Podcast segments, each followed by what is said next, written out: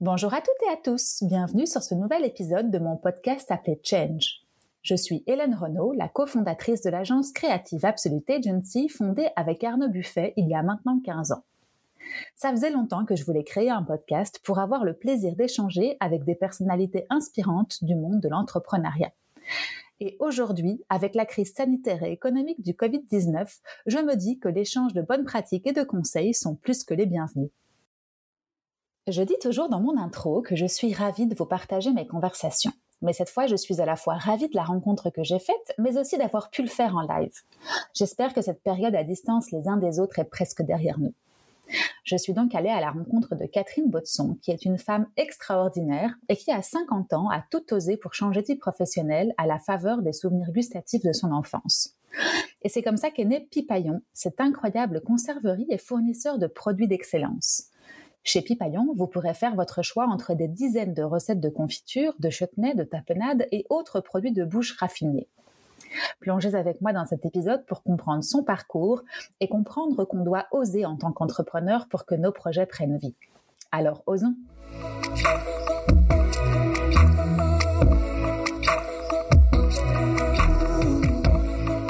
Bonjour Catherine. Bonjour Hélène.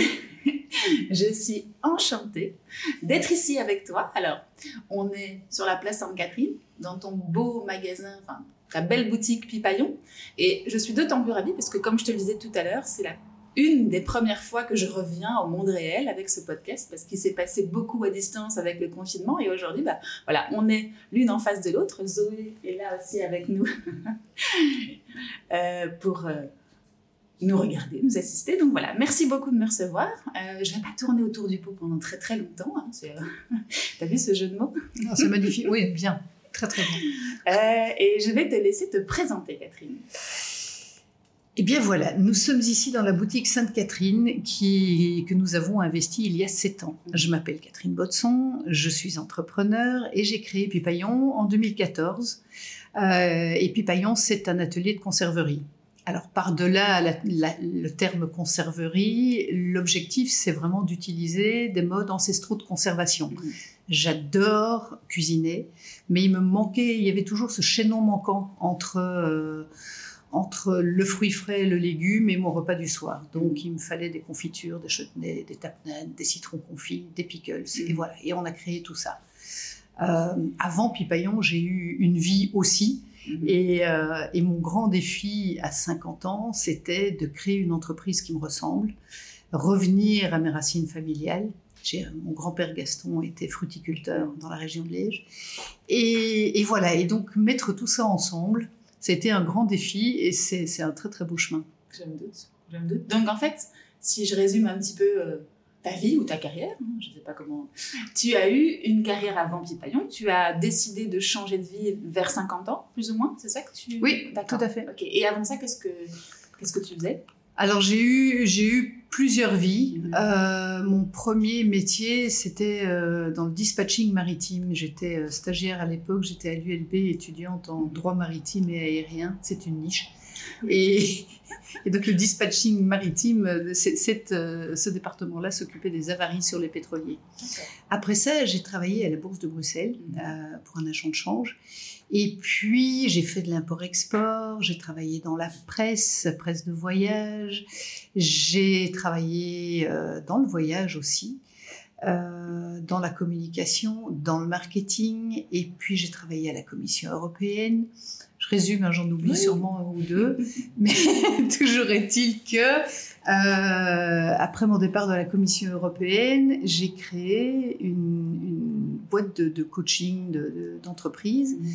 Et j'avais envie de mettre à profit toutes les expériences passées et justement tous les changements de carrière parce que je me lasse vite. Euh, donc, euh, donc je pense que mon expérience la plus longue, c'était à la Commission européenne. Et donc, comme je m'ennuie vite, je me suis dit, tiens, je vais pouvoir euh, capitaliser là-dessus. Et après euh, quatre ans de, coaching, je me suis dit, bon, c'est bien d'accompagner les gens, c'est bien de, euh, de capitaliser sur quelque chose, mais en l'occurrence, il est temps de revenir dans le vrai monde de l'entreprise, parce que voilà, je n'allais pas, pas faire ça pendant 15 ans. Et, donc, ça me titillait, cette envie d'entreprendre. Alors, il y avait à la fois le côté rassurant d'avoir un job euh, où j'avais... Euh, où je gagnais bien ma vie, où j'avais des clients, où j'étais, j'étais heureuse de faire ce que je fais, mais en même temps commençait à arriver ce sentiment d'imposture de me dire c'est trop facile. Mhm, mhm. Il me faut un vrai défi. Mhm. Et donc un vrai défi, c'était commencer de zéro. C'était pas faire du trading, c'était pas faire de l'import-export, c'était vraiment travailler de mes mains. T'as toujours titillé cette envie d'entreprendre ou elle est arrivée un peu plus sur le tard, entre guillemets Quand tu étais petite, par exemple, c'était quoi ton, ton rêve? Je voulais être épicière. Épicière, ah bah, Alors j'ai voulu, j'ai voulu être archéologue, j'ai voulu être hôtesse de l'air parce que mon père voyageait beaucoup, donc je voulais accompagner papa. Mhm. Euh, j'ai voulu être pilote de chasse. J'ai voulu et, surtout j'avais une petite épicerie dans ma chambre mhm. et le tiroir de mon bureau c'était ma caisse. Mhm. Donc j'adorais, euh, j'avais beaucoup le Monopoly aussi. J'aimais bien jouer, jouer, à la marchande, j'adorais ça. Donc, euh, donc oui, ça m'a titillé. Mhm. Cela étant, j'avais déjà créé des entreprises avant. Donc, j'avais, dans, le cadre de l'import-export ou, du trading, j'avais ma propre boîte. Euh, en même temps, ça manquait d'enjeux. Mhm trouver des produits, voyager à travers le monde, les identifier, mm. les faire venir ici et les distribuer, mm. ah, c'était facile. Mm. Donc comme je me lassais vite, j'arrêtais après trois ans. Ce qui n'est pas un gage de stabilité quand même. Toi, tu voulais euh, créer quelque chose. Enfin, quand tu dis c'est facile, c'est que, comme tu dis, tu, tu, dénichais quelque chose que tu revendais, mais tu n'avais pas le, le, côté faire de ses mains qui te, qui te peut-être à l'époque tu Il n'y avait pas de créativité. Voilà, la créativité venait de l'identification des produits en me disant tiens, ça n'existe pas sur le marché, mhm. je vais l'importer. Mhm. Ici, c'était vraiment créer quelque chose au départ d'un flipchart, mhm. d'une idée, d'une idée qui a été commune parce qu'on a fait des brainstorming avec des amis, etc. Mais à la fin, bah, le, le, petit coup de pied aux fesses qui, c'était ma propre initiative de me dire j'y vais quoi. Euh, à un moment donné. Et je pense que j'avais besoin d'un vrai défi, quelque chose de vraiment difficile. Mm. Donc c'était pas une société de service, c'était pas de l'import-export. Euh, je voulais, je, pense qu'au fond de moi, il doit y avoir un côté masochiste. Euh, j'avais envie d'en baver. Mm. Et, j'ai été servie. Parce que tu connaissais pas, on est d'accord, le monde. Enfin, tu dis dans, tes, dans ta famille, il y avait des personnes qui étaient dans le domaine du fruit, mais tu n'avais personne qui t'avait montré le chemin pour, ou en tout cas, c'était pas une boîte familiale ou quelque chose que tu aurais pu reprendre. C'était ah de zéro. Bah, c'était c'était de zéro avec avec vraiment cette, cette ma Madeleine à moi, c'était les confitures de ma tante Yvonne. Euh, au mois de septembre, on allait chez elle à Schierpeneuve en, en, Flandre. Elle fabriquait des confitures. On avait des, boîtes en, carton avec ces magnifiques pots très épais, la paraffine et, euh, et, et, le, et, le, petit, le petit mica par-dessus et, l'étiquette d'écolier bleu ou rouge. Et mon privilège euh, au petit déjeuner, une fois par semaine, c'était d'aller choisir le pot de confiture de la semaine. Aujourd'hui, j'ai plutôt tendance à manger un pot de confiture par jour, mais ça, c'est vraiment. Euh, mm. euh, donc, donc, mes plus jolis souvenirs d'enfance, mm. quelque part, c'est les crêpes confitures mm. avec, euh, avec les amis, c'est le retour de l'école à vélo, c'est la confiture dans le yaourt, c'est la confiture au petit déjeuner, c'est la confiture avec le fromage. Voilà, et c'est la confiture de Yvonne. Donc, c'est un produit de mon enfance. Et, ça, je me suis dit, tiens, c'est quelque chose que je fais en plus euh, chaque année. Mhm. Euh, mais en, parallèle à tout ça, il y avait peut-être une tradition familiale d'avoir du beau et de, travailler des produits de la terre, mhm. mais il y avait surtout une vraie ambition de développer une entreprise qui mhm. fasse du beau produit avec des valeurs derrière, bien sûr.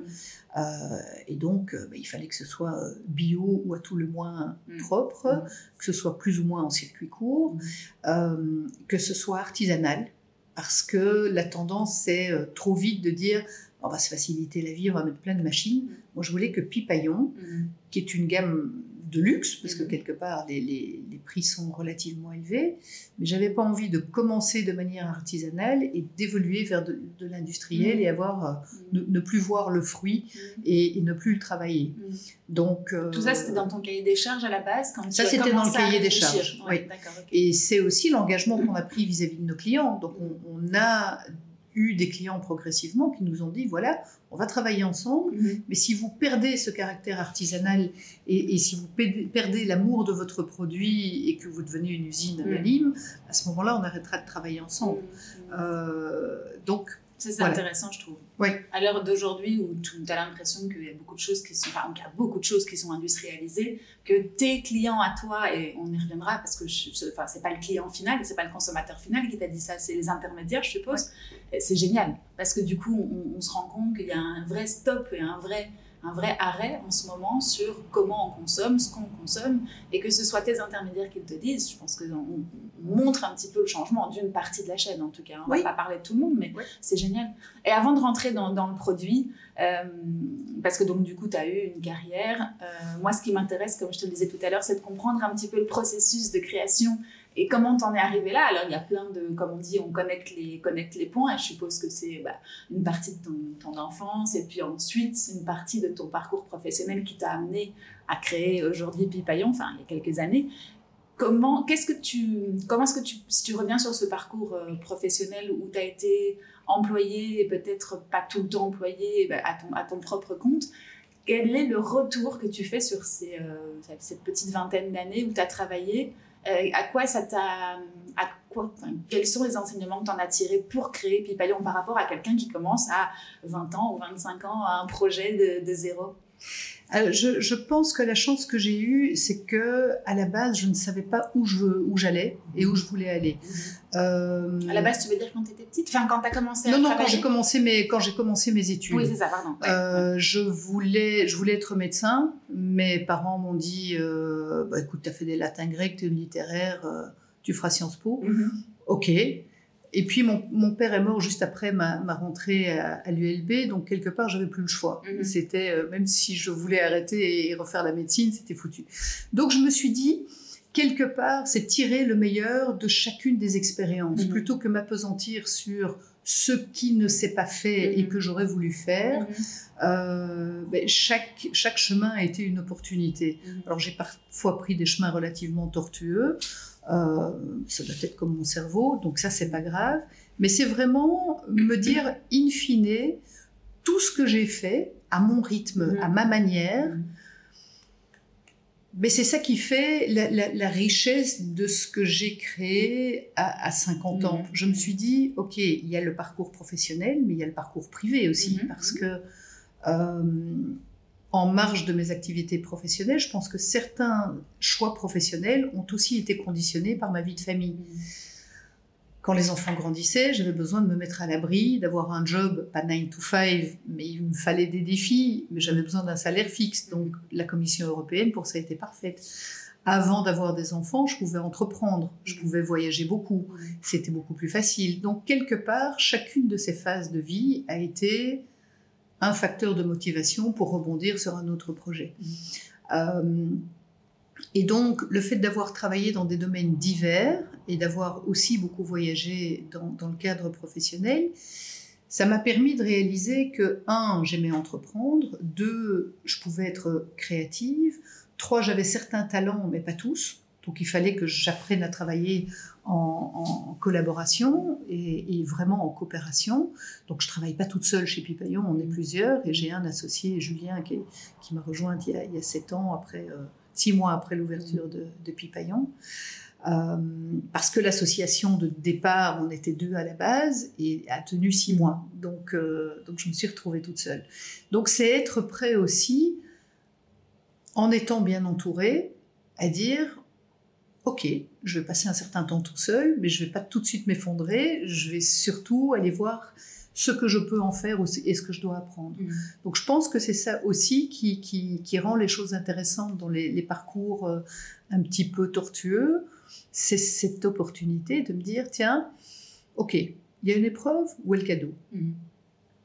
Voir euh, ce qui se passe derrière, le dépasser en tout cas, dépasser le challenge et... Euh... Oui, c'est voir ça comme une opportunité plutôt que bah, ce qui m'empêche pas de temps en temps de, de me dire ma vie c'est un peu Zola. Mais non, c'est pas Zola.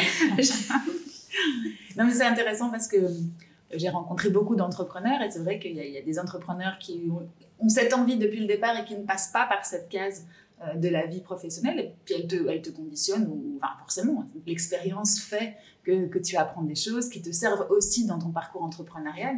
Et comme je le disais tout à l'heure, moi, j'ai pas eu beaucoup cette, euh, euh, cette phase de vie euh, employée. Et du coup, bah, ça m'a peut-être manqué pour me forger. Et bon, j'ai fait sûrement plein d'erreurs, comme tous les entrepreneurs. Mais voilà, le côté expérience professionnelle m'a peut-être manqué justement pour ouvrir ensuite mon agence. Donc voilà, j'aime bien parcourir un petit peu tout ça. Et je trouve ça intéressant de voir ce que tu as retiré de ta vie professionnelle pour t'aider déjà, un, à créer euh, Pipaillon, et puis ensuite, au fur et à mesure, à, à, le faire perdurer. Alors déjà, il y a, y a, une chose, c'est que bon, j'ai fait des, des, études très généralistes, Sciences Po, mhm. droit maritime et aérien dans l'absolu. Mhm. Ça donne de, beaucoup de théories, euh, euh, une, culture générale, mais ça ne donne pas une orientation. Donc j'avais j'avais déjà propension au départ à, partir un peu dans tous les sens. Mhm. et, et mon expérience professionnelle allait déterminer ce que j'allais pouvoir faire. Pour autant, ce que je reproche aux études, c'est qu'il n'y a pas de formation de gestion d'entreprise. On peut avoir fait Sciences Po, le droit, euh, Solvay, une école d'art, n'importe quoi, et avoir besoin de, compétences en gestion. Mm. Euh, et en gestion d'entreprise, c'est valable aussi pour la cuisine. Mm-hmm. Euh, un, cuisinier, un pâtissier, un électricien qui se lance, il va devoir aussi apprendre à, gérer une entreprise. Donc je trouve que ça fait partie des cursus qui devraient être obligatoires, mm. quel que soit le type d'études qu'on entreprend, parce que j'ai entendu trop souvent euh, des jeunes, des moins jeunes dire ah oui, mais moi je ne sais faire que ça, je ne peux pas créer d'entreprise mm. parce que je, ne sais pas comment faire. Mm. Alors il y a plusieurs options et aujourd'hui je trouve que la, région bruxelloise, on est basé en région bruxelloise, mais le hub et le 18-19 en l'occurrence sont extrêmement aidants parce qu'il y a des parcours qui mm. permettent justement de pallier tous les inconvénients de ces gens qui veulent entreprendre mais qui ne savent pas comment euh, gérer une entreprise. Et, et peut-être que je l'aurais fait plus tôt et mieux si j'avais appris mhm. ces, compétences. Euh, avec mon travail à la Commission européenne, j'ai appris énormément sur la structure et la nécessité de structurer, de passer en mode projet. Mhm. Euh, alors les tableaux Excel euh, sont ce qu'ils sont, néanmoins pour fixer ce qu'il y a à faire, mettre des échéances, c'est vachement utile. Mhm. Ça peut être un bout de papier aussi, mais l'important c'est de mettre une date c'est Walt Disney, je crois, qui disait la mhm. différence entre un rêve et un projet, c'est une date. Euh, et, donc voilà, c'est cette structure nécessaire qui est, euh, qui est totalement essentielle pour moi.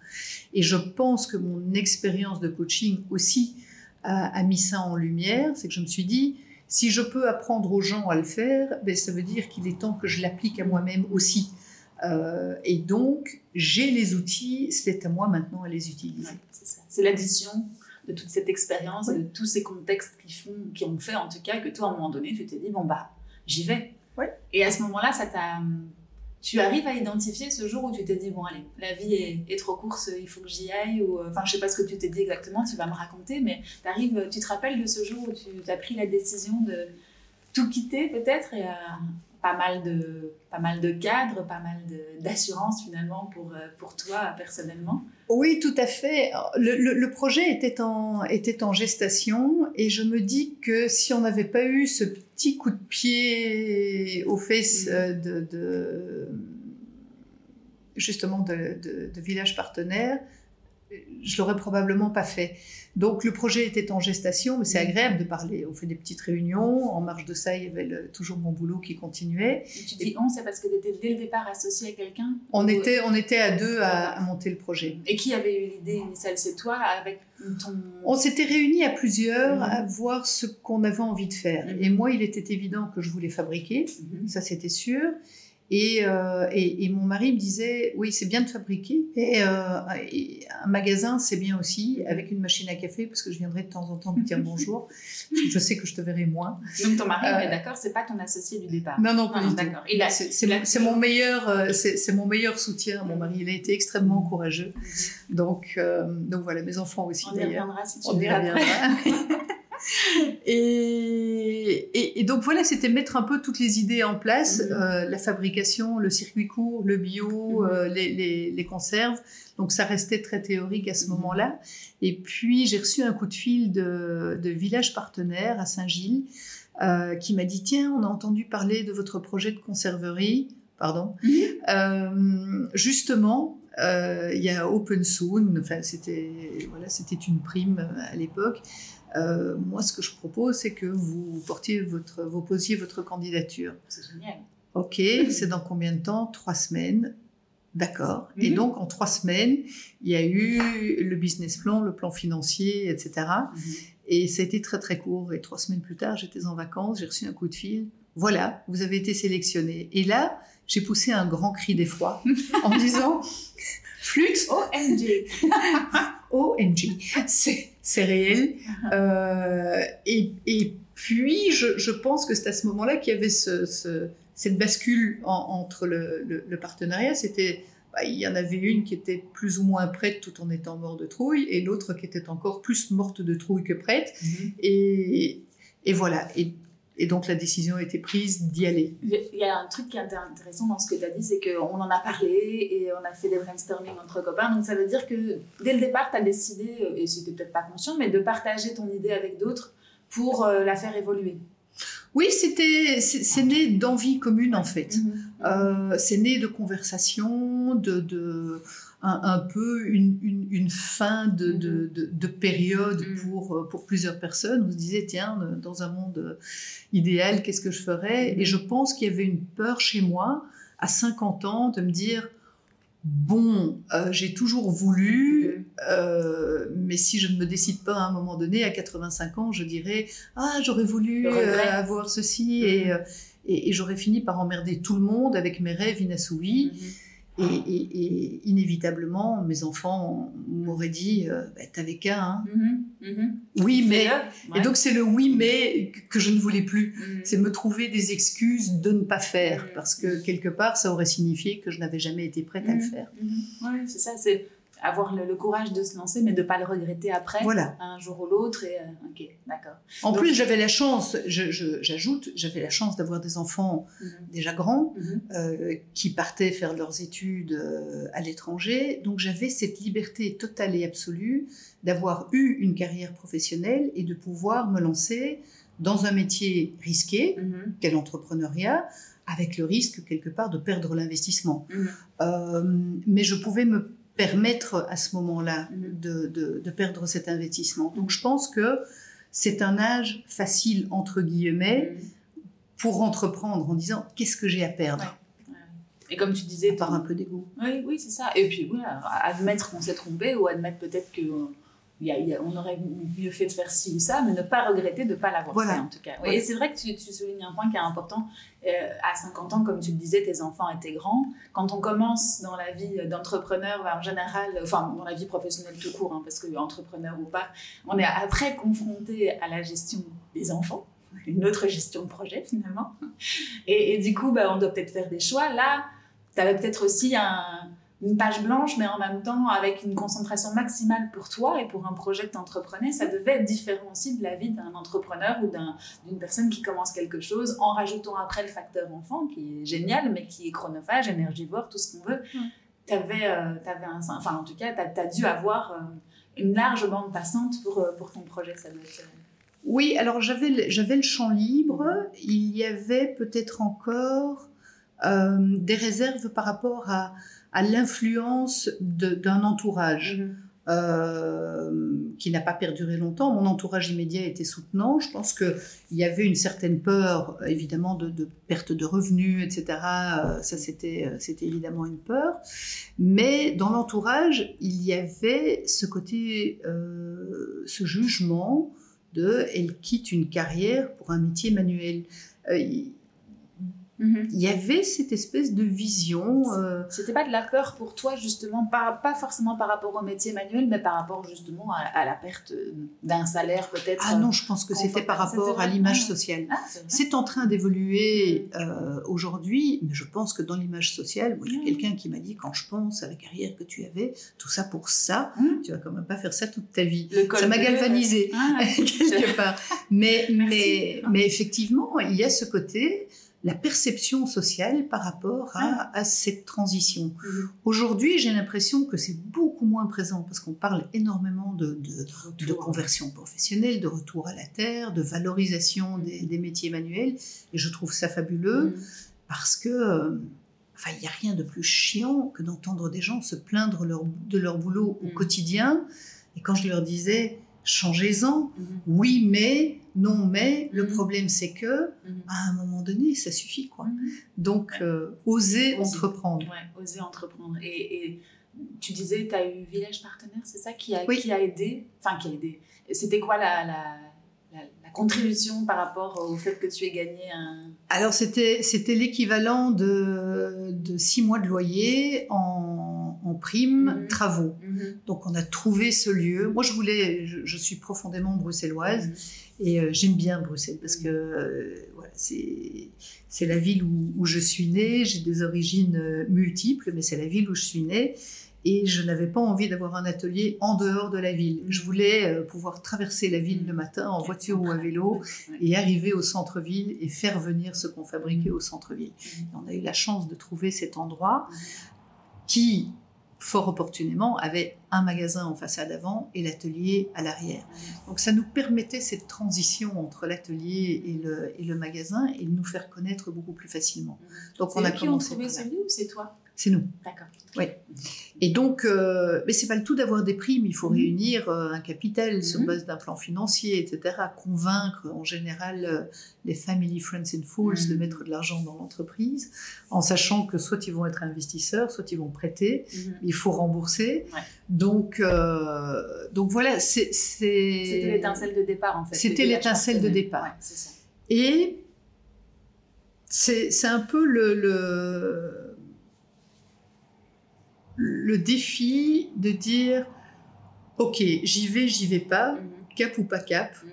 Allez, je suis cap, j'y vais. Tu te l'es posé longtemps cette question-là? Enfin, Non, parce qu'après ça a dû aller vite, enfin, avec Alors- les trois semaines. Mais, euh, Ça m'a jamais empêché d'hésiter ou de douter ou d'avoir peur Mhm. parce que parce qu'effectivement c'était un défi.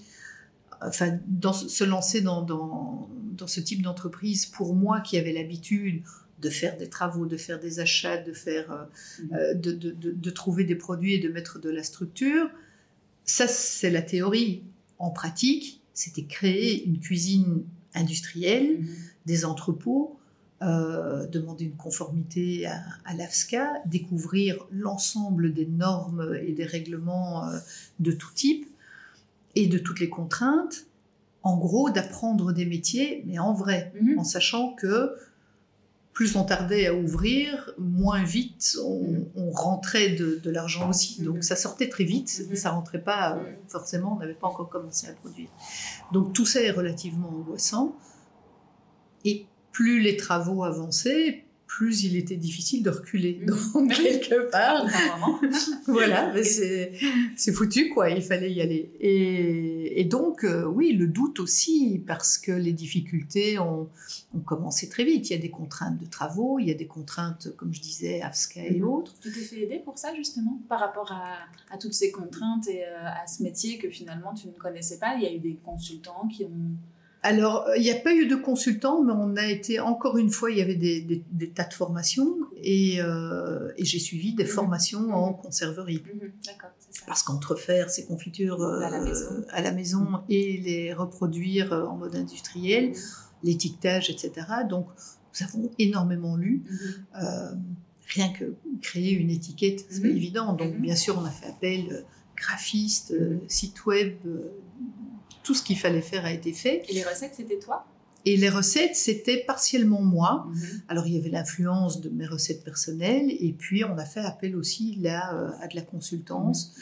Euh, je pense que la chose la plus difficile, enfin c'est pas la plus difficile, mais le, plus grand défi a été de créer une gamme cohérente. Mm. Et là, on y est arrivé après deux ans, parce que la gamme actuelle n'a que peu de rapport avec la gamme de départ. Et justement, raconte-moi un tout petit peu ton ambition par rapport, à, par rapport au produit.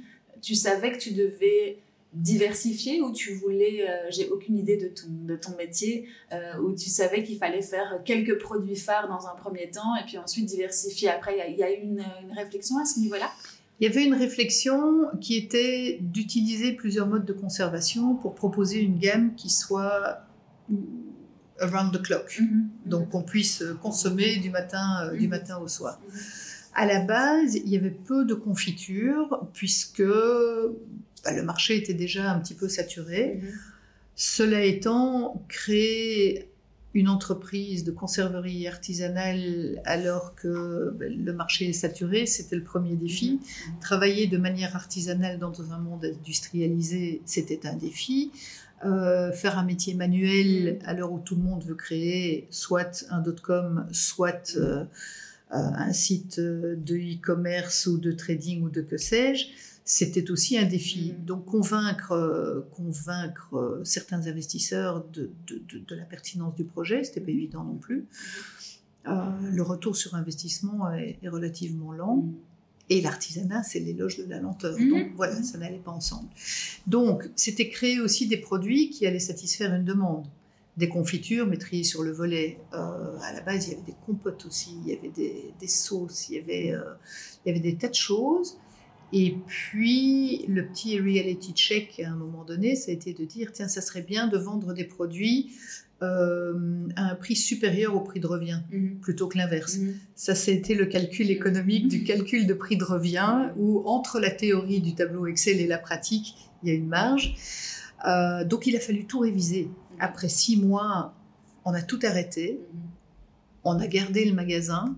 Et donc, ça veut dire qu'après six mois, vous aviez déjà commencé à produire. Donc, tu parles de six mois après l'ouverture. Six mois après l'ouverture de l'atelier. c'est ça. Donc, on a d'abord ouvert l'atelier en février, mhm. et puis on a ouvert le magasin en mai. D'accord. Et, euh, et, au mois de juillet, août, en août, on a arrêté toutes les productions. Mhm. Je suis partie en vacances. J'ai fabriqué des produits là-bas. Mhm. Et en revenant, avec mes, avec mes bocaux, on a fait des tests avec les clients. Et du magasin. Parce que tu sentais qu'il y avait quelque chose qui n'allait pas? Ouais.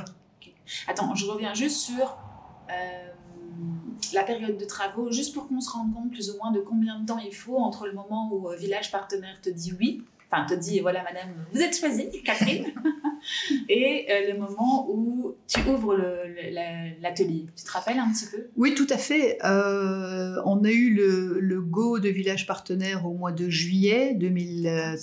13, d'accord. 13. Euh, on a constitué la société en novembre, parce mhm. qu'on a continué à affiner, à se former, etc. On a constitué la société en novembre et on a ouvert en février 2014. Un an après, quasiment. Février, neuf mois. oui, c'est ça. Ouais, D'accord. Donc neuf mois de travaux, de, recherche. Beaucoup de, recherche, mhm. euh, trois mois de travaux. Mhm. et, en parallèle, des travaux, évidemment, la constitution de la gamme, la réflexion, les formations mhm. euh, à la conserverie, etc., etc., parce qu'on utilise certaines machines, par exemple, pour la pasteurisation et la stérilisation, qui sont complexes. Mhm. Donc, euh, moi, j'ai un côté assez scolaire aussi. Il fallait que ce soit, il fallait que ce soit euh, cadré, structuré. C'est considéré, même si c'est une entreprise artisanale, c'est considéré comme euh, de, l'industrie agroalimentaire. Mmh, mmh, mmh. Donc voilà, avant de mettre un produit sur le marché, il faut vraiment que... D'accord. Et donc pendant ces neuf mois, je suppose qu'il a été aussi question d'aller chercher des fonds ou en tout cas d'avoir une mise de départ. Ça, ça a été fait. par toi aussi. Donc tu étais en neuf mois au four, au moulin oui. et à la conserverie. Oui. Et t'en as quel euh, souvenir de cette période-là? Ça devait être euh, agité, complètement intense. c'était, c'était, c'était très très intense. C'était énormément de réflexion, euh, beaucoup de remises en question. On a été accompagné par par un coach qui, qui, qui, nous a dit brutalement un jour. c'est mauvais, ça mmh. ça marchera jamais. Mmh. Ok, super. On a pris des engagements. Mmh. Donc, donc de toute façon, à un moment donné, il faut suivre son intuition et se dire, encore une fois, quel est l'enjeu? Qu'est-ce que je risque de perdre? Est-ce que j'arrête? Est-ce que j'accepte l'idée de, de, perdre ce que j'ai mis? Est-ce que j'accepte l'idée de retourner devant les investisseurs en disant désolé, ça n'a pas marché, vous avez perdu de l'argent? De toute façon, ils le prennent à la base aussi. Ils le, risquent, ils le prennent aussi, mais il y a ce côté, il y a, il y a cette fierté individuelle et, la responsabilité qui est de dire oui, je m'engage à vous rembourser si jamais, euh, mm-hmm. si jamais je me plante. Mm-hmm. Donc, euh, donc voilà, c'est tout ça. Mm-hmm. C'est la peur de décevoir aussi les gens qui, qui croient en moi. Euh, et, et, oui, c'est énormément de métiers en même temps, donc c'est extrêmement excitant. Et puis à un moment donné, encore une fois, il faut y aller, il faut remplir le rayon. Et, et plus rien n'est pareil aujourd'hui. Et c'est pour ça que je suis, euh, je suis éperdue d'admiration euh, pour, les, pour les gens qui ont poussé la porte du magasin, qui ont acheté nos premiers bocaux, qui mm. nous ont soutenus, parce que, oui, on revient de loin, quoi. Mm-hmm, mm-hmm. Il y a eu du changement. Il y a eu du changement. Mm-hmm. Il y a eu du changement. Donc, euh, et, le principe, justement, dans l'entrepreneuriat, mais quelle que soit l'entreprise que, que, que, que, tu décides de créer, c'est l'amélioration continue. C'est OK, on, on, a atteint ça, maintenant on va améliorer. Mm-hmm. Et dans notre cas, c'était on a on a nos premiers locaux, maintenant on va les refaire en moins mauvais. Mhm. C'était même pas amélioré, mhm. c'était les, refaire en mieux. Mhm. Et dès le départ en plus, ça, tu disais. Donc les, six premiers mois, après les six premiers mois, tu savais qu'il fallait changer pour évoluer, pour continuer, pour persister. Tu t'es pas reposé sur tes lauriers parce que bon, après cette année folle. Ah, il n'y avait pas de laurier, il n'y avait pas de laurier du tout. Il y avait une association qui était par terre, il y avait ah. une gamme de produits qui coûtait trop cher à produire, il y avait des frais fixes euh, qui étaient euh, trop élevés. Euh, donc en gros, il fallait le faire. Mhm. Il fallait arrêter ou continuer. Mhm, mhm, donc ça se posait en ces termes. Et là, j'ai cet associé providentiel qui est arrivé. Et donc Julien m'a dit, écoute, j'ai un petit peu de temps. Lui, il était conseiller politique, donc rien à voir non plus. Il dit, j'ai un petit peu de temps, je propose de travailler avec toi pendant trois mois et, euh, et de faire le ménage ensemble. Tu le connaissais? Je le connaissais avant. Ouais, C'était un copain avant, mais on mhm. n'était pas. Mhm. Euh, mhm. Aujourd'hui, on est plutôt si à moi dans notre manière de travailler. C'est assez drôle. Je te rappelle, enfin, tu lui as demandé lui ce qui avait fait le, déclic et l'envie, comme ça, de, t'aider. Enfin, il croyait, je suppose, au produit, mais il avait une. Je, pense qu'il y avait plusieurs. Euh, il, habitait. Euh, il allait revenir dans le, dans le quartier, donc, donc il aimait l'endroit, il aimait le concept, on s'entendait bien. Il avait du temps mhm. et il s'est dit, tiens, oui. Mhm. Voilà, il, a un côté profondément généreux aussi, mhm. donc il a été extrêmement généreux de, de, son temps et de ses talents. Et puis on s'est rendu compte aussi qu'on on fonctionnait plus ou moins pareil dans notre tête, mais on avait des talents complémentaires. Mhm. Moi, je, je, je, suis vraiment une, une, brêle en informatique, mhm. euh, donc, euh, donc il m'a sauvé la mhm. mise à, plusieurs reprises. Et, et, moi, je vais, je vais aimer les tableaux Excel qui sont pas du tout euh, de sa compétence non plus. Il aime pas en plus. Mais voilà, mais à deux, on a travaillé sans concession, en disant, en fonctionnant presque en mode binaire. Euh, et ça, ça nous a sauvés parce que la réflexion était très rapide. C'est à un moment donné, c'est arrêter de tourner autour du pot et de prendre 150 avis qui seront tous contradictoires. Mhm. C'est dire je le sens, je le sens pas. Mhm. Et, il m'a appris à utiliser mon intuition et à faire confiance à mon intuition.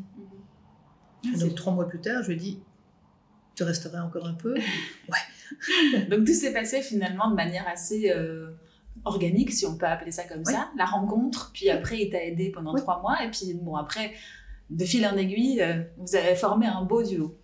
Oui, et, mhm. et, et on a accepté l'un et l'autre que nous avions un rythme qui était vraisemblablement plus lent que pour d'autres entreprises. Mhm. L'important n'est pas d'être le plus jeune à mhm. arriver à X milliers d'euros ou millions d'euros de chiffre d'affaires. L'important, c'est d'avoir un rythme qui nous convienne. Propre. Et euh, si je suis impatiente, j'ai appris la patience. Mhm. J'ai appris aussi que le rythme de la lenteur était, était mon rythme. Mhm, mhm. Je peux travailler vite et en même temps, je suis pas pressée.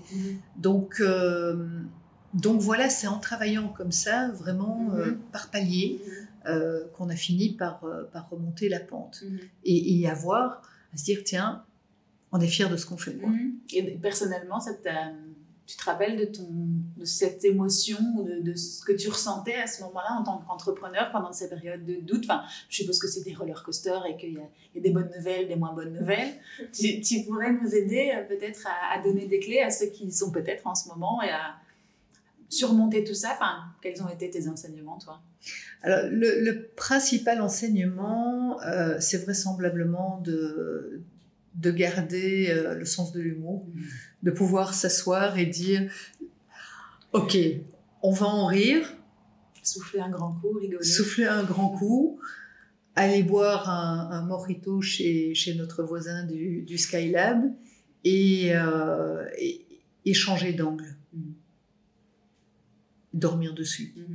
Donc, euh, donc, on rit beaucoup ça c'est clair, on rit beaucoup de nous, mmh. ça c'est évident. Donc ça, ça permet de garder la tête froide mmh. déjà, mmh. relativiser évidemment, et puis euh, et puis dire que effectivement, s'il y a quelque chose qui bloque, on peut aller regarder à côté. Quoi. Donc c'est vraiment, euh, je pense que cette intuition, je sais au fond de moi qu'il y a des décisions que j'ai prises qui étaient des mauvaises décisions que je, devrais, que je devais vraisemblablement prendre à ce moment-là pour l'expérimenter. Et je savais que c'était pas la bonne décision. Je le sentais. Et, et je crois que physiquement, l'intuition, c'est ça. On, on, sait ce qui ne nous va pas et on sait ce qui nous va, mais de temps en temps, il y a cet aspect. Euh, ouais, j'ai besoin de faire cette connerie. Allez, j'y vais. Comme les enfants, oui, c'est ça. Ah, je vais le faire quand même. Je vais le faire quand même parce que comme ça, au moins, je saurai à quoi m'en tenir. J'ai promis, cochon ce qui s'en dédie. Ah, bah, merde. Et après ces, après ces six mois, enfin, par quoi vous avez commencé? C'était une question de, de recette, tu l'as dit, une question de prix. C'était quoi tes challenges à ce moment-là euh, les défis, je pense que le premier, c'était le choix de la gamme. Mm -hmm. On avait choisi des produits, euh, bon, il y avait des soupes, il y avait des compotes, euh, il y avait très peu de confitures, il y avait des tapnanes, c'était un petit peu éclectique, il n'y avait, pas, mm -hmm. il y avait pas de cohérence. Mm -hmm. Et puis, euh, et puis dans, dans, les études de marché, c'est bien une étude de marché, euh, c'est utile. Sauf que je demande à n'importe qui de faire une étude de marché du marché de la confiture, tout le monde va me dire, euh, c'est saturé, ça marchera jamais. Mm. Ok. Quand on a fait venir les clients ici, on faisait des apéros avec les clients, euh, ils ont tous dit, bah, ce qu'on adore chez vous, c'est les confitures. Mm. Ah l'écoute du marché. Voilà. De ton marché. De mon marché. Mmh. Voilà. Mmh. Et, et, donc, c'était ça. Mmh. C'était faire des confitures de saison, des produits de saison qui changent. Mmh. Du pur fruit, des assemblages, des confitures qui vont avec tout.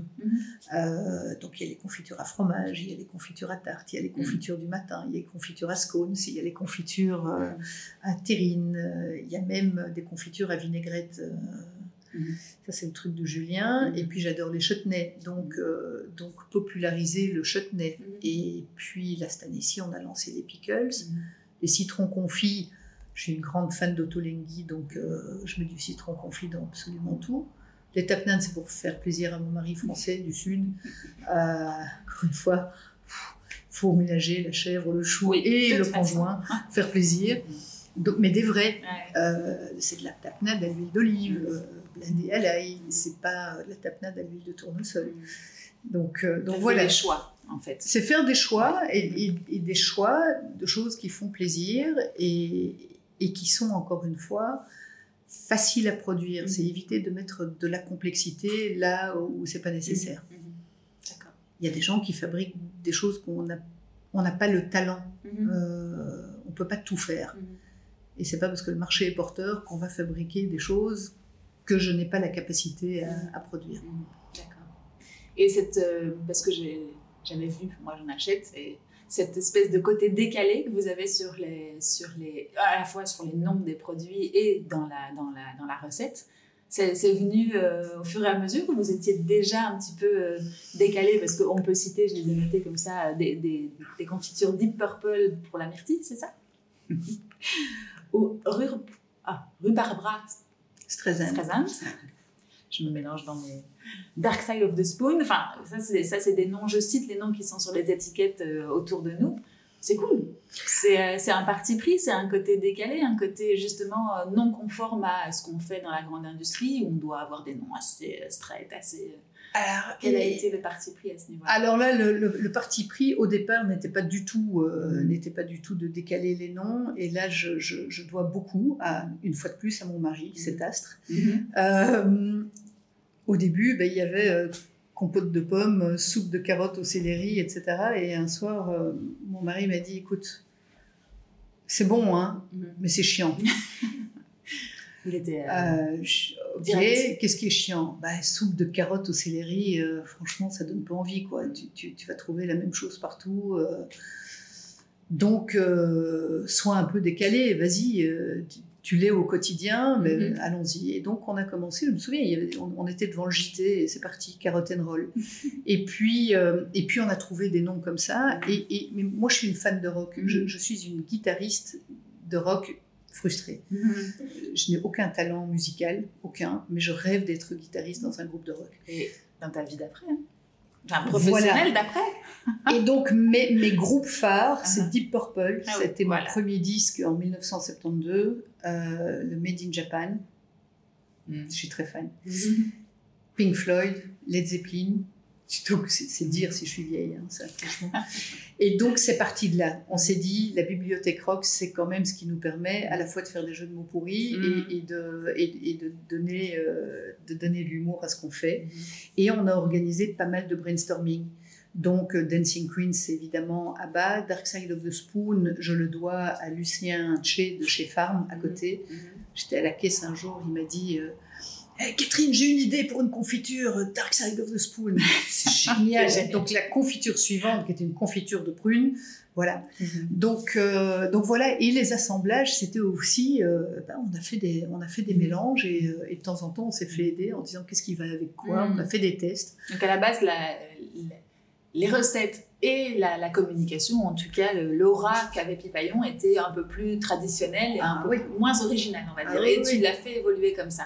C'était pas dans le cahier des charges de départ. Enfin, moi, je connais pas le produit depuis Non. euh, ses débuts. Non, non. Euh, donc vous avez évolué au fur et à mesure de, de vos années d'existence et vous êtes remis en question. et- D'ailleurs, pendant les six premiers mois, les étiquettes étaient des, des, des- des nœuds, des nœuds papillons. Mhm. euh, de couleurs différentes. Et puis on s'est dit, ben, si on fait appel à notre bibliothèque rock, il faut une Mhm. étiquette ronde qui rappelle un vinyle. Mhm. Et donc c'est euh, Isabeau qui a créé, euh, qui a créé les, nouvelles, les nouvelles étiquettes. D'accord. Donc il y a eu de l'évolution constante. Si tu peux, de toute façon, l'entrepreneuriat, tu vas me dire ce que tu en penses, c'est ne pas s'arrêter, ne pas s'en- s'endormir et continuer toujours encore hein, pour se remettre en question et faire plaisir. Et après, je suppose en même temps que tu. Enfin, je, je lisais aussi euh, sur votre aventure, il y a eu pas mal de partages et pas mal d'échanges avec, les, avec vos clients, amis. et, euh, C'est ce qui a fait aussi avancer la marque. Oui, C'est tout, important. tout à fait. Et, et le, le gros avantage de, de l'entrepreneuriat, c'est justement que ça nous permet de faire d'être des couteaux suisses. Donc c'est obligatoire d'être un couteau suisse. Et puis c'est une des opportunités uniques d'activer ce côté créatif. Mhm. Et donc, il y a beaucoup d'idées. Et le Mhm. fait de partager aussi, bah, maintenant, avec, euh, avec Julien, et puis il y a Rosica, et puis, euh, euh, et puis il y a François, et puis il y aura bientôt Antoine. C'est d'en parler ensemble et, et d'aller chercher des idées et de mettre cette créativité ensemble. Donc, on s'ennuie pas. Mhm. C'est inventer de nouvelles manières de produire, c'est inventer de nouvelles manières d'utiliser certains outils de manière parfois euh, peu conventionnelle. En clair, c'est sortir des conventions, Mhm. sortir des dictats euh, et, et- et ramener son ego à un niveau euh, relativement bas Mhm. aussi, parce que c'est une école de modestie l'entrepreneuriat. Donc c'est ça qui est, c'est ça qui est vraiment chouette, c'est saluer, pas oublier de, de fêter les échecs comme les succès. Mhm. On a toujours fêté nos, nos grands bouillons. Oui. Ah oui. C'est-à-dire, qu'est-ce que vous faisiez? Ça, ça, j'ai appris à faire avec, euh, avec mes enfants quand ils revenaient. euh, un jour, mon fils est revenu avec un 1,5 en, en physique. Euh, je lui ai dit Comment te sens-tu? Il m'a dit Pff, Terriblement mal. Je lui ai dit Bon, on va fêter ça, tiens, champagne. Il, enfin, il avait 16 ans à l'époque, euh, il s'en est parmi. en plus, il était super bon élève, donc voilà, il, s'attendait à autre chose. Euh, je pense que certains parents d'élèves, quand ils ont appris ça, euh, ont dû me maudire. Mais j'ai toujours dit, on fait les grands échecs comme les grands succès. Mhm. Et même, il faut célébrer, c'est important, parce qu'on en apprend quelque chose. Donc ça, c'était une, une, belle leçon. Et, je suis d'accord avec toi, il faut célébrer parce que dans la vie... En plus, aujourd'hui, tout va trop vite. Alors, tu le dis, toi, c'est l'éloge à la lenteur avec l'artisanat, etc. Mais à, côté de ça, tout va très vite. Et je suis même sûre que dans, ce monde-là aussi, et on oublie de fêter, en fait. On oublie de, prendre un petit arrêt, une petite pause sur, le, sur le, notre situation actuelle et de se dire, bon, il y a des choses qui vont pas, il y a des choses qui vont, mais effectivement, prenons le temps de les célébrer. je me perds dans mes, dans mes digressions. Et, du côté, euh, si je reviens juste sur le côté... Euh, euh, pas fan parce que c'est pas vrai, mais vous avez constitué un noyau dur de clients, de personnes avec qui vous pouviez euh, échanger, faire évoluer. Je suppose que ça compte aussi, ça d'avoir des personnes qui t'accompagnent et qui te, qui te, qui aiment ton produit, qui te le font évoluer. Enfin, au fur et à mesure de votre existence, tu as l'impression que ça compte pour, pour vous en tant que marque? Oui, ça, compte parce que c'est important aussi de, sortir du, cercle familial. D'ailleurs, euh, bah, d'ailleurs, mon mari est parti travailler pendant cinq ans à l'étranger, euh, histoire de s'éloigner un peu de Pipaillon. C'est pas tout à fait vrai, mais, euh, mais, mais, voilà, il faut pas non plus que, que, ça, ça, prenne toute la place. déjà, ça m'occupe beaucoup personnellement. et donc, le fait d'avoir un, un, cercle, ça permet de prendre de la hauteur et prendre de la distance aussi. Donc le fait de relativiser, c'est à chaque fois, ok, qu'est-ce qui se passe? Ce qui est dramatique pour moi, est-ce que ça l'est aussi euh, vis-à-vis de l'extérieur? Et c'est pouvoir, euh, de manière très informelle, euh, partager ces moments-là. Et en cela aussi, le fait d'être accompagné par la région, de, fréquenter d'autres entrepreneurs, d'assister à des salons à l'étranger, etc., il y a ce sens du partage et cette bienveillance qui sont totalement essentiels parce qu'ils savent, ils sont eux-mêmes entrepreneurs, donc ils savent ce qu'on vit. Échanger, et, puis, et, puis nous sommes tous très partageurs. Euh, besoin d'une adresse pour euh, telle ou telle chose, et bien voilà, on va les échanger. Mhm. Donc ça, c'est important aussi. Tu m'en dis plus par rapport à, cet échange entre entrepreneurs. Par exemple, tu fais partie d'une association, de, de, quelque chose, d'un réseau qui permet de, d'échanger justement sur ces, sur ces petits trucs du quotidien, sur ces grands problèmes euh, stratégiques ou logistiques. Dis-moi un peu plus pour savoir un petit peu où tu es toi. Alors, je fais partie du réseau Entreprendre, euh, qui a vocation à accompagner les entrepreneurs et à, permettre aux entrepreneurs d'échanger euh, entre eux et, donc donner l'envie d'entreprendre. Donc, peuvent faire partie du réseau Entreprendre, soumettre un projet. ceux qui ont envie d'entreprendre, qui ont déjà un projet et qui vont le soumettre et bénéficier d'un accompagnement pendant deux ans. Et tu fais partie du réseau Entreprendre du côté euh, mentoré ou mentoré Mentor. Mentor. Euh, aujourd'hui. Mais avant cela, il y avait, il y a le hub. Donc je suis, euh, j'ai aussi un, coach au, hub. Que je peux, euh, que je peux appeler euh, avec des questions précises pour, et échanger. Donc c'est vraiment le sentiment de ne pas être euh, toute seule, parce qu'il y a l'association, il y a la famille, il y a les amis, mais aussi il y a le milieu professionnel qui est important. Et puis le réseau des entrepreneurs du secteur de la région bruxelloise. Donc on, on, va se retrouver dans, dans une semaine à, Londres à un salon, et puis à d'autres salons aussi. C'est cet échange-là qui fait que de temps en temps on se regarde, on se dit alors t'es toujours vivant, ouais ça va. Euh, et voilà, c'est pouvoir partager les succès ou, euh, ou, les coups de mou entre pairs, absolument. Et euh, quand tu parles de coups de mou, moi je pense tout de suite forcément au Covid. Comment ça s'est passé avec cette année si particulière de 2020 et 2021 qu'on est toujours...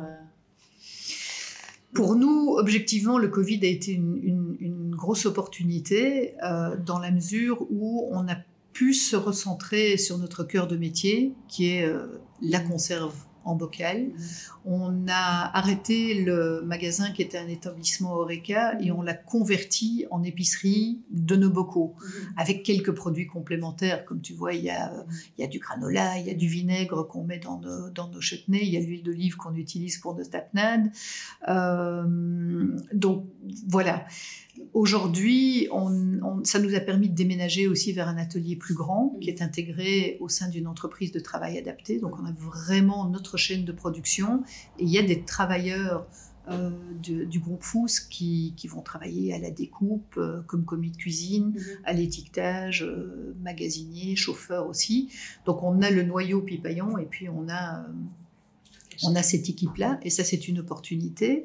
Donc le ralentissement d'une activité nous a permis de mettre nos forces mhm. sur autre chose et de réfléchir à la suite. Mhm. Donc voilà, on a toujours du café chez, mhm. chez Pipaillon, mais désormais c'est une épicerie et non plus un, établissement Oreca. Donc ça c'est cette période particulière de la vie de l'entreprise. Donc euh, la, fracture, on va dire, du Covid qui a été pour tout le monde euh, particulière, qui vous a permis, ou en tout cas qui a provoqué ce changement-là. Tu ne l'avais pas forcément identifié avant, c'est du fait du Covid que les changements se sont opérés ça fait partie des ça fait partie des choses que j'avais euh, quelque part balayées sous le tapis en me disant oui c'est nécessaire mm-hmm. mais je n'ai pas le temps mm-hmm. et donc à un moment donné bah, oui on a pris le temps mm-hmm. on a nos clients historiques euh, qui ont qui ont plus commandé qu'avant ils ont eu un meilleur euh, un, meilleur retour donc donc ça nous a permis d'augmenter nos productions de diminuer la voilure au niveau du, du magasin et d'envisager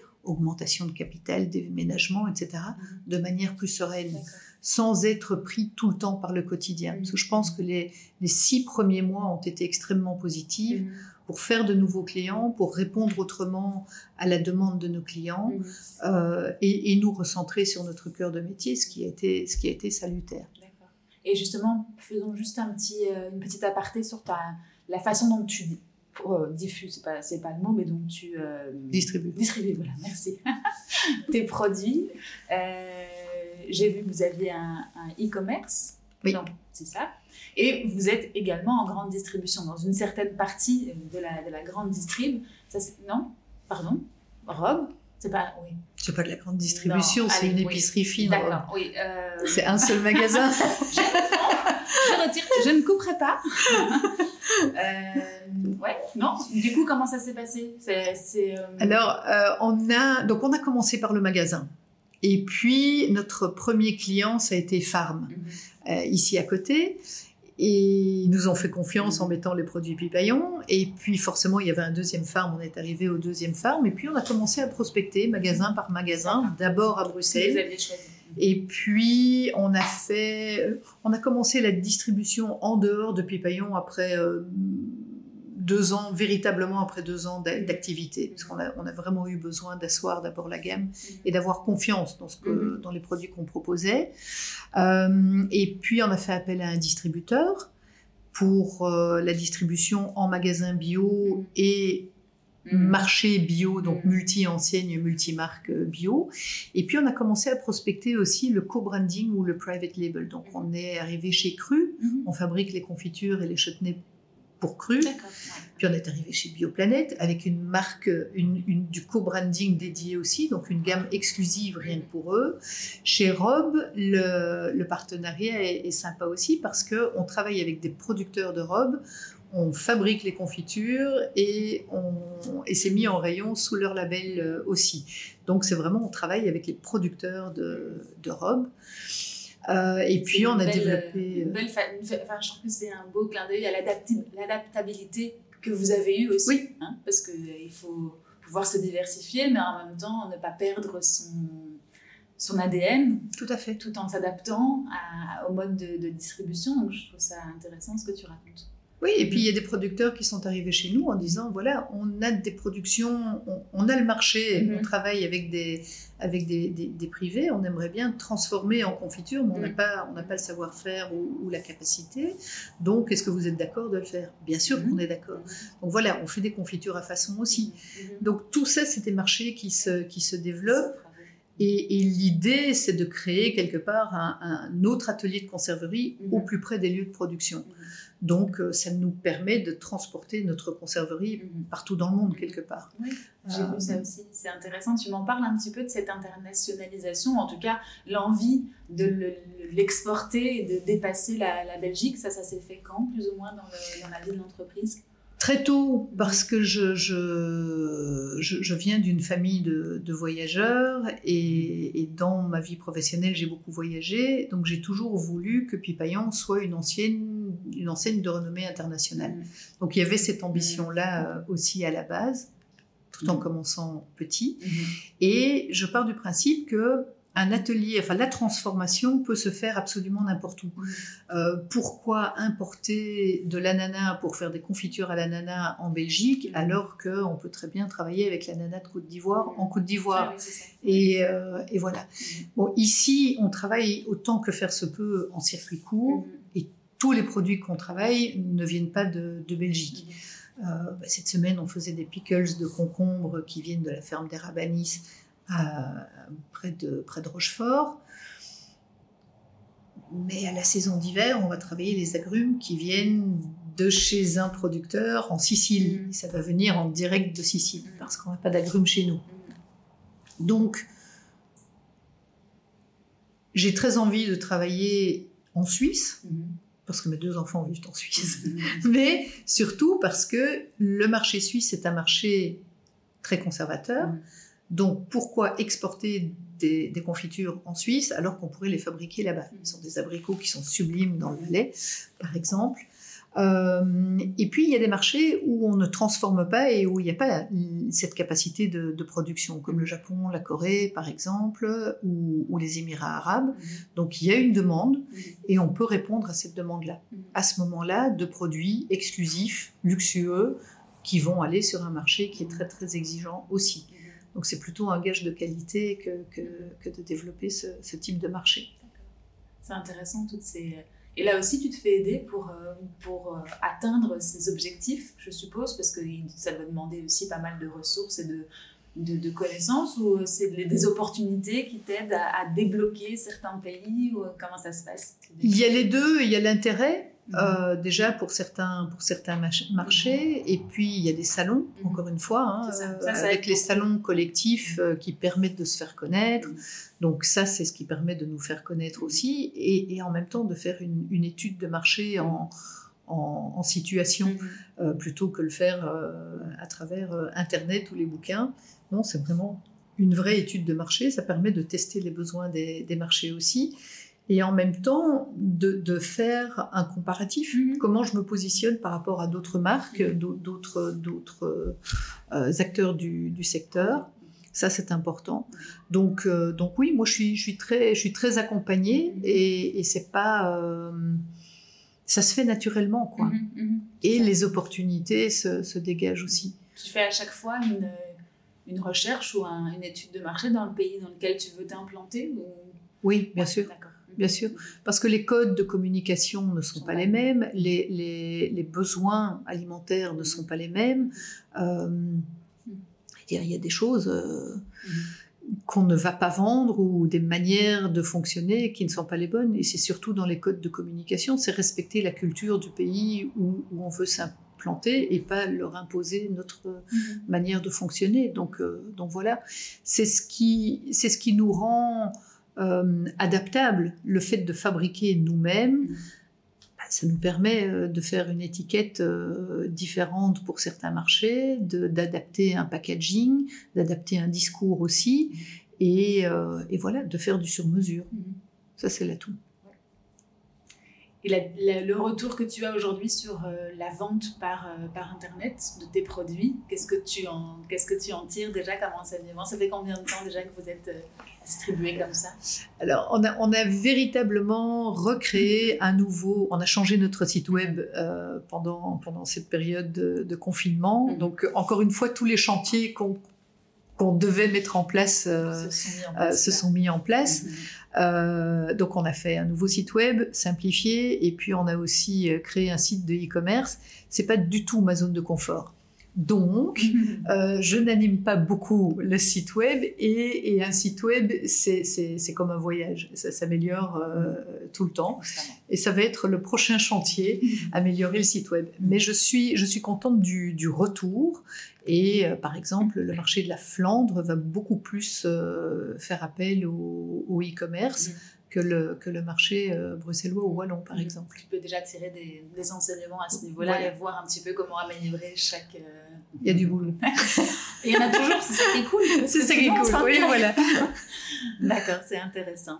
Et pour revenir à l'entrepreneuriat, euh, pour terminer, ou en tout cas pour aboutir à la fin de cette discussion, qu'est-ce que tu donnes toi aujourd'hui comme conseil aux personnes qui viennent te voir, soit dans le réseau Entreprendre, soit ailleurs pour te demander ton avis sur euh, quelques conseils que tu donnerais? Alors, quand, quand, si les gens viennent, viennent, viennent, me voir pour me demander mon avis, mm-hmm. euh, je peux dire à ta place, je ferai, mm-hmm. mais c'est surtout, euh, c'est surtout dire aux gens de ne pas se laisser emmerder par, par 150 avis mm-hmm. contradictoires.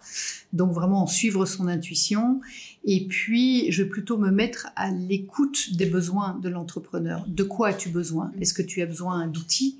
Est-ce que tu as besoin de motivation mm. euh, C'est ne pas me mettre à sa place, mm. c'est plutôt euh, m'adresser à ses besoins. Et, j'avoue que euh, si un entrepreneur a juste besoin de se plaindre pendant 10 minutes, ah bah c'est parfaitement légitime mm. aussi. Donc voilà, c'est plutôt, c'est plutôt ça, c'est, c'est ne pas hésiter à demander de l'aide, mais à formuler une demande. donc il n'y a qu'à demander en oui, c'est ça.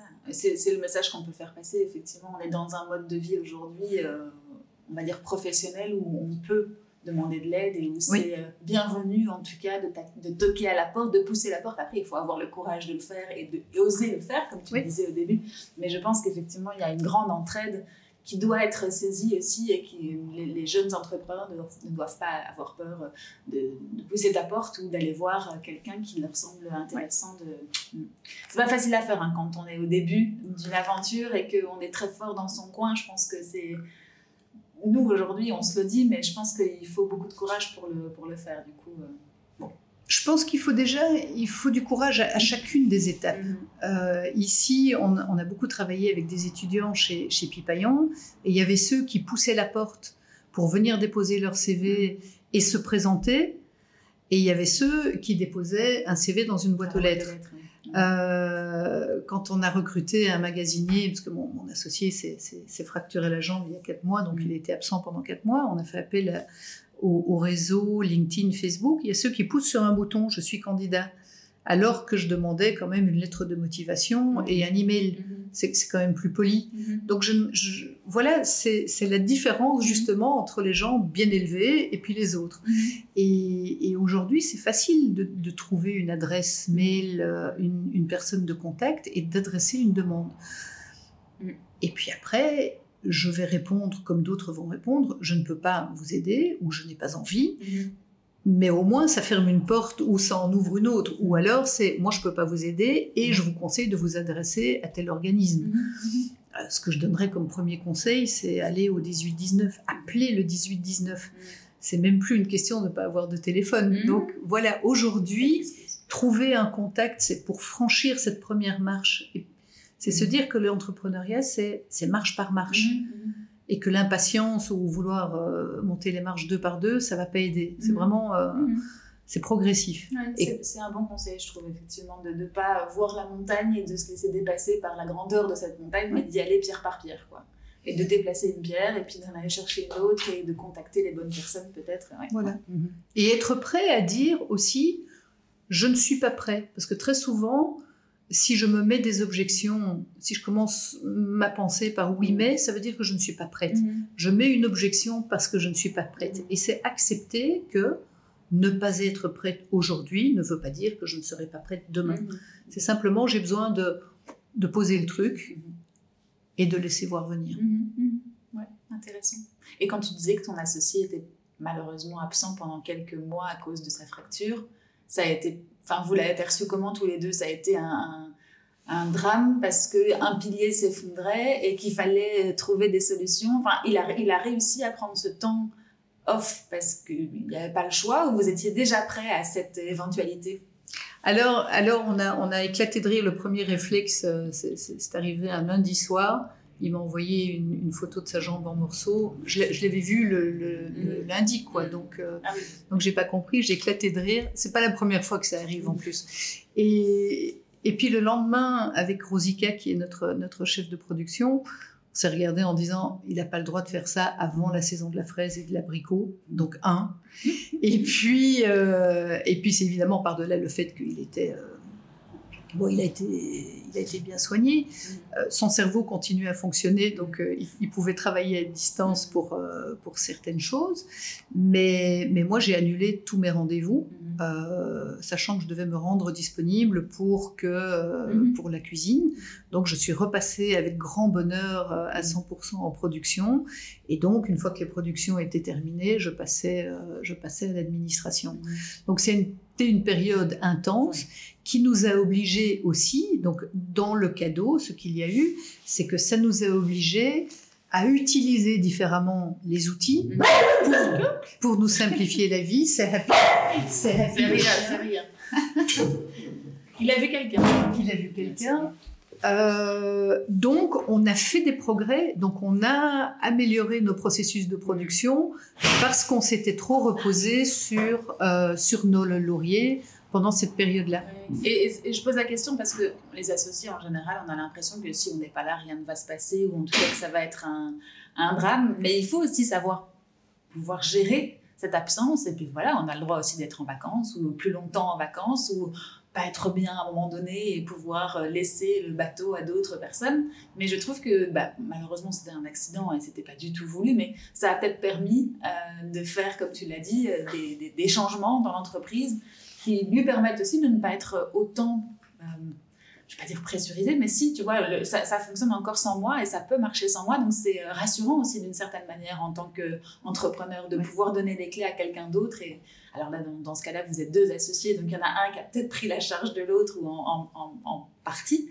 Mais euh, voilà, c'est quelque chose qui, moi, après 16 ans d'entrepreneuriat, je me dis, moi aussi, j'ai le droit parfois peut-être de diminuer un peu la cadence et de ne pas être tout le temps à, à 10 000 Et c'est rassurant de savoir que tu peux faire confiance à d'autres. Oui, et puis ça nous a appris aussi que nous devions fixer des limites, nous fixer des limites. Mm-hmm on travaille beaucoup. Euh, bah, étant donné que mon mari travaille à l'étranger et que, et, que Julien euh, est célibataire, mhm. bah, c'est vraiment très facile pour nous de n'avoir aucune limite. Mhm.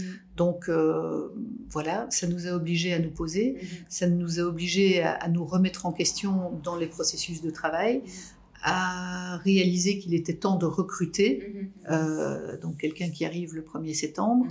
Euh, et surtout, on a fermé euh, l'atelier pendant trois semaines. On est tous partis en vacances sans quasi travailler pendant trois semaines, mhm. juste pour les affaires courantes, mais vraiment tranquillement. donc, donc oui, c'est bien. Et puis je sais que, ben voilà, il y a eu cet accident, il n'est pas responsable, tout comme il peut y avoir congé de maternité, accident, vacances n'importe quoi qui peut se passer, mais qu'on est prêt. Et surtout, on est solidaire, mhm. parce que c'est le principe dans une association. Mhm. C'est dans, dans, un couple de trapézistes, il y en a un qui assure et, mhm. l'autre qui voltige. Ça, euh, c'est ce que mon mari euh, m'a dit quand j'ai lancé Pipaillon. Ben, c'est pareil dans une association. On fait un super binôme. J'adore travailler avec lui. Et encore une fois, ça n'a pas empêché la communication. Mm-hmm. Donc, euh, donc voilà, c'est vraiment. Euh, oui, c'est intéressant ce que tu disais aussi sur le, le temps, enfin pas le temps de repos, mais en tout cas pouvoir arrêter de travailler à un moment donné pour pouvoir repartir plus fort et euh, s'accorder aussi des moments où on peut être off le cerveau continue, malheureusement et heureusement, parce qu'on n'est jamais très loin. Quoi. Non, et puis c'est une autre forme de créativité qui, qui, prend le pas à ce moment-là. Donc, euh, donc voilà, la distance est nécessaire. Euh, dernière question pour la route. Comment est-ce que tu continues, toi, d'évoluer avec tout le temps que tu as besoin pour euh, l'entreprise aujourd'hui? Toi, personnellement, tu, tu continues à te former comment? Ouais apprendre moi, j'apprends, j'apprends tous les jours. Donc, euh, ma, vie change, euh, change très très vite. Bon, aujourd'hui, j'ai deux enfants qui vivent tous les deux euh, à l'étranger. Mon mari va revenir euh, en Belgique, donc je vais devoir réapprendre la vie de couple. Ça va être un gros défi. Euh, je vais réapprendre à travailler avec quelqu'un que je vais former, donc euh, transmettre. L'idée, c'est de me rendre dispensable. Mhm. Euh, j'ai 58 ans aujourd'hui, donc à un moment donné, je vais peut-être transmettre aux autres pour qu'ils prennent, pour qu'ils prennent plus de place. Euh, et donc ça, c'est mon objectif maintenant. Mhm. C'est c'est poursuivre la croissance de, de Pipaillon, mais me rendre vraiment indispensable Mhm. pour pouvoir aller développer d'autres marchés, et ce qui ne m'empêchera pas de retourner euh, en cuisine. Donc, je continue à développer d'autres d'autres connaissances. Ben, par exemple, on parlait du du e-commerce. Je vais devoir, ça va être mon prochain défi de l'automne. petit mot. Oui, oui c'est ça, une petite moue euh, dubitative parce que euh, je vais devoir me lancer dans quelque chose qui, un, ne fait pas partie de ma zone de compétence ni de ma zone de confort. Mhm. Donc, Ça te euh, fait pas peur? Non. Non. Non, Parce que pas ça. Il y a plein de choses qui Mhm. pourraient me faire peur, mais pas ça. Mais, mais voilà. Et, et- et encore une fois, je vais aller chercher les compétences là où elles se trouvent, parce que je n'ai pas pour ambition de développer toutes les compétences. Mhm. Mais en revanche, c'est d'aller chercher les personnes qui ont ce talent-là. en connaissant un petit peu la base pour Oui, pouvoir l'accompagner. D'accord. Donc tu te formes au quotidien finalement, en Tout le temps. continuant, en restant é- éveillé et euh, au, au contact de ton entreprise, de ses besoins? Je grandis. Voilà. J'ai toujours trois ans. Bon bah écoute, moi j'ai l'impression qu'on a fait un bon tour de vie euh, professionnelle et de Pipaillon. Donc euh, je te remercie pour tout ce temps que tu m'as accordé aujourd'hui et euh, cette expérience que tu as partagée avec nous. J'ai pas oublié, enfin tu, tu as quelque chose à, à rajouter? Donc, moi, je, je suis ravie d'avoir pu échanger parce que ça a ravivé euh, un ensemble de, sou- de souvenirs et je me dis, waouh, quel, quel, quel- quel chouette chemin. Donc, vrai. merci infiniment pour cette opportunité. Et, euh, et effectivement, mon message aux, aux entrepreneurs qui ont envie de se lancer, c'est pas hésiter à, à m'envoyer un message et, euh, et à me demander une adresse, un numéro de téléphone. Je serai, je serai là. Mais oui, j'ajoute juste que tu es super active et que moi je regardais tes posts sur. Enfin, super active. Tu es active sur LinkedIn, euh, là où on peut te retrouver. hein. Après, tu nous diras si, euh, comment on peut te retrouver autrement, donc Catherine Baudson sur LinkedIn, et que tes posts sont euh, très inspirants. Quels qu'ils sont. Non, non, c'est vrai, c'est vrai. L'histoire du trapéziste, je l'avais lu sur LinkedIn avant de te rencontrer aujourd'hui et, et je l'ai trouvé très juste, très vrai. Et c'est très beau parce que de la part d'un partenaire de vie, de laisser l'autre virevolter, comme tu dis, c'est, génial. Donc voilà, ne, ne pas hésiter à te rejoindre sur LinkedIn. Absolument. Et puis euh, sur le site, euh, enfin si vous voulez aller voir Pipaillon, c'est pipaillon.com. Comme. Voilà. Génial. Merci beaucoup Catherine. Merci Hélène. À très bientôt. À bientôt. Salut.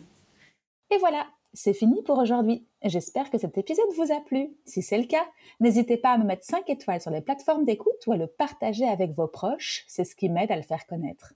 À très bientôt! Thank you.